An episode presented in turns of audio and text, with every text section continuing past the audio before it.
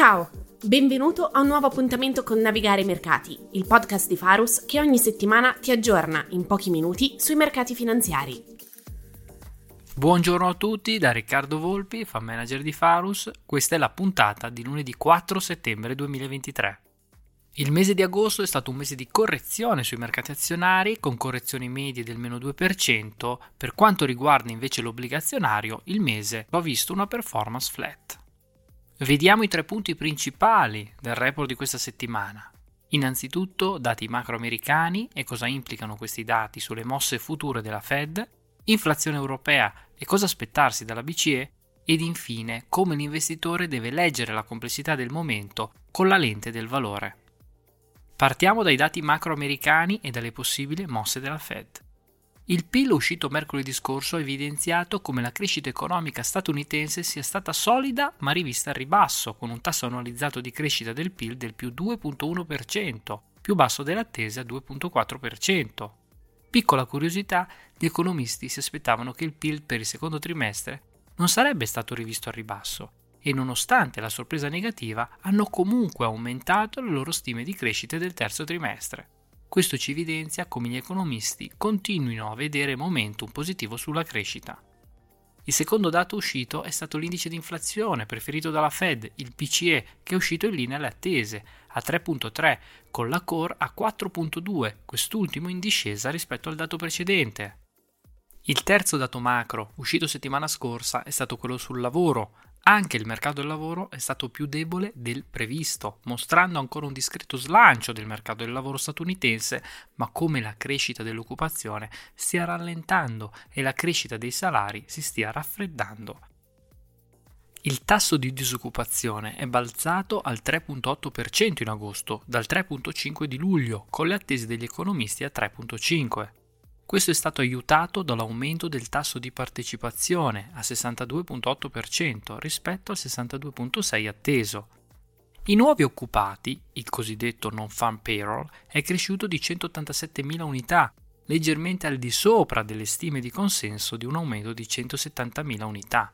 Tuttavia è necessario evidenziare come questi dati di occupazione non siano di grande affidamento, perché sono stati fortemente rivisti a ribasso nel corso dell'anno. Nel 2023, infatti, questo dato è stato mediamente rivisto a ribasso di circa 50.000 unità. Solo in altri due anni, dal 1979, c'è stata una revisione di questa natura, il 2020 e il 2008. Questo ci porta a dire che il mercato del lavoro sta vivendo un rallentamento e che questo rallentamento è poco percepito dagli operatori del mercato. Se prendiamo inoltre l'indicatore del mercato del lavoro citato da Powell come strumento chiave per ridurre l'inflazione, cioè il rapporto fra il numero di posti vacanti, i cosiddetti JOLTS, e il numero di disoccupati, vediamo che questo rapporto si sta riducendo fortemente da 2 a 1.5. L'obiettivo della Fed è portarlo a 1 la discesa di questo indicatore è secondo la Fed la chiave per riuscire a ridurre l'inflazione senza recessione, il cosiddetto soft landing, e per ora ci stanno riuscendo. La variabile più importante che potrebbe aiutare in questo è il ritorno del tasso di partecipazione al livello pre-pandemia del 63.3%. Dati di PIL solidi ma in rallentamento, eccesso di risparmio dei consumatori americani che è oramai finito, inflazione in linea, mercato del lavoro che sta rallentando, e tassi sui mutui sui massimi storici che hanno portato i mancati pagamenti su prestiti per auto e carte di credito sui massi dal 2009 ci portano a pensare che l'effetto dei tassi sull'economia inizia a farsi sentire e che fra 15 giorni la Fed probabilmente non alzerà i tassi. Per quanto concerne l'inflazione europea, i dati di CPI hanno evidenziato un miglioramento dell'inflazione core da 5.5 a 5.3, sottolineando però la forte dispersione fra i diversi paesi dell'Europa. Da una parte la Spagna con un'inflazione al 2.4, dall'altra parte la Germania con un'inflazione al 6.4. Questa dispersione, accompagnata da tassi di crescita economici più deboli, portano i componenti della BCE ad avere view meno aggressive sul rialzo tassi. Molto interessante infatti le dichiarazioni di uno dei membri più falco della Fed, Isabel Schnabel, che ha sostenuto che considerando il rallentamento economico si potrebbero anche solo mantenere i tassi a questi livelli senza alzarli ulteriormente. Cosa farà quindi la BCE fra dieci giorni? Per ora le aspettative del mercato sul rialzo dei tassi sono scese dal 55 a meno del 25%.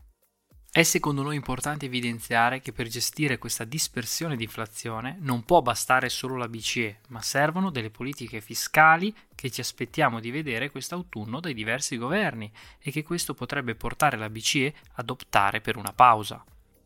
Infine il terzo punto. L'investitore deve continuare a non perdere la bussola e nella complessità di questi temi deve sempre guardare al valore valore che secondo noi rimane nell'azionario nei settori rimasti più indietro. Questi settori sono inoltre i settori più difensivi, quelli che beneficiano maggiormente dallo scenario di rallentamento economico che riteniamo essere il più probabile.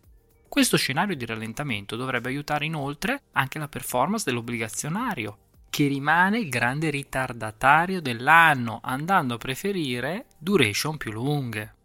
Infine ci teniamo ad evidenziare ancora una volta come i tassi di interesse abbiano bisogno di tempo per agire sull'economia e che quindi i dati macro che vedremo nei prossimi mesi saranno per forza peggiori delle attese.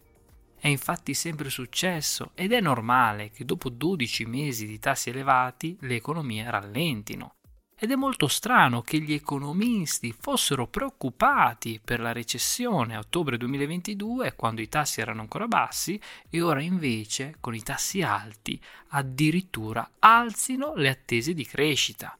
Questo ci sembra un chiaro disequilibrio che deve portare l'investitore a non perdere la bussola e a darsi il tempo e la locazione giusta per affrontare i prossimi mesi.